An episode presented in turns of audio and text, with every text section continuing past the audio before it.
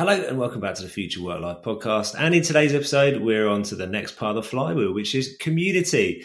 And there's a couple of episodes we're going to do about community. One about connection. That's what we're going to cover tomorrow.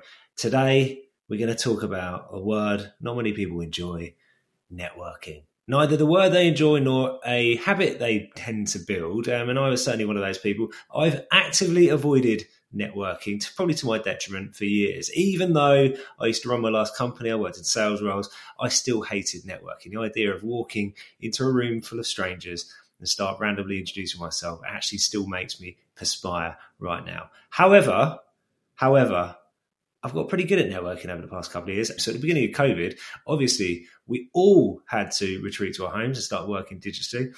And actually I realized that helped me. I was more natural in that situation. I was able to perhaps follow my curiosity more without feeling uncomfortable in um, approaching people whose work I enjoyed. So my rule has become something really, really simple. If I come across the work of somebody um, online and I read it or I listen to it and I enjoy it, then I often just contact them and tell them that. And I don't necessarily want anything from back from them. I just want to point out that I've enjoyed it. And now actually creating content myself, I realize how valuable um, and appreciated that is.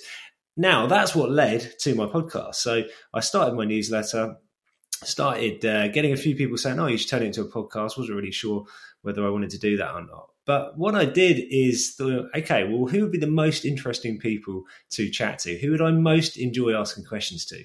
Created a list and just started emailing them and explaining why I was interested in their work, perhaps picking out a couple of things that they'd written or shared through their podcast or TV series, whatever it is, um, and explain that to them. And then simply said, I'd love to talk to you about it more on the podcast. So began my reinvention of myself as someone who actually enjoys networking, which is lucky, of course, because if you look at almost all metrics on average, the size and quality of your network tends to determine whether you are successful or not. So pays to get used to it or find a way at least to make networking work for you. So how can we do that? Well, as networking has such a bad name, I've phrased it as community. Community oh, feels a lot nicer, doesn't it? Um, you know, okay, it's a bit of a buzzword at the moment, but I don't just necessarily think about communities online. I just think I think about everything. You know, the community in our local area, which, by the way, have uh, we've had a reinvention, I think, also since COVID, as people have kind of tended to work in a more distributed manner. Um, but communities online are a fascinating emerging space. And I've talked a few times in this podcast series about the internet, its size, its reach, its scale. And communities are a great example um, about how you can find those who share an interest, however niche, with you and you can connect with them online. And over the past few years, I've joined a number of online communities, some of which I've stayed a member of for a few weeks, you know, got some something interesting out of it. Or in some cases, it just wasn't really for me, whether it's the format or just the subject matter. And some communities have yielded friendships and partnerships and, and relationships that with people with whom I've since collaborated consistently and also learn loads from. So, finding a tribe, finding that group of people who share your interests can create tremendous collaboration and learning opportunities.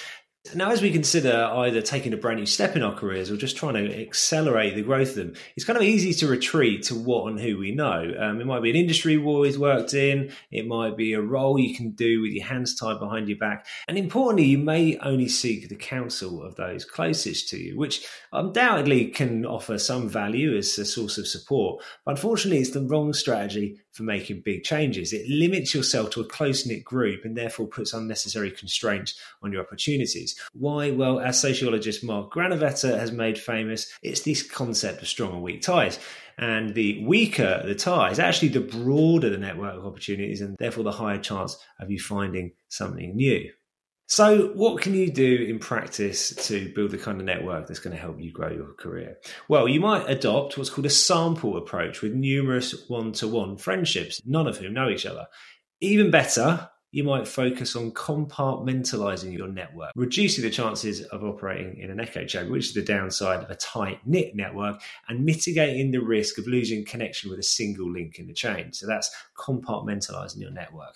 Now, in practice, all of this means building relationships with various groups independent of one another, each bringing a different point of view, set of expertise, and an extended network of contacts to the table. Now we're going to get into another reason people don't like networking because all of this sounds quite transactional. Uh, what can I get out of someone in order to get ahead? But it needn't really feel like that. In fact, the most effective networking comes when you think of reciprocating uh, with another person. And this is something Adam Grant's talked about in his book Give and Take. As much as we think about what someone can do for us, we should consider what we can do for them too of course, sometimes you think, well, actually, what can I give to somebody? This is somebody more senior in an industry, somebody who's got more experience.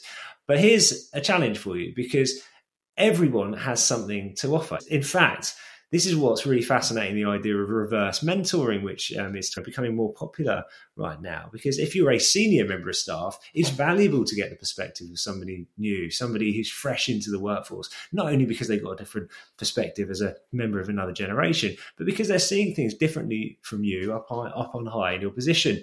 And there's always these benefits to be had when you can bring unique perspective and unique experience to the table. So be active in planning how you want to build your network. Actually write down lists of people who you think might be able to help you out, and then go to those people and speak to them, but also offer their recommendations about others that they know try to keep that list as varied as possible and be quite specific about what your objectives are, both in terms of how that person can help you, but also what you want to give back to them. So that's networking. Hopefully, it's not too painful. As I said, I really enjoy networking now, and I just I approach it from a position of curiosity. When I'm interested in someone, that's when I contact them, and it's a hell of a lot easier then to engage with them. And it comes across, you know, people believe what I'm saying to them. I'm not bullshitting them. I'm not pretending I'm interested in something uh, just to try and get ahead. I'm genuinely offering my enthusiasm and interest in what they do. And I think that's the best approach to it. Thanks for listening. So, second part of the community section tomorrow, but focused on how to build connection with others.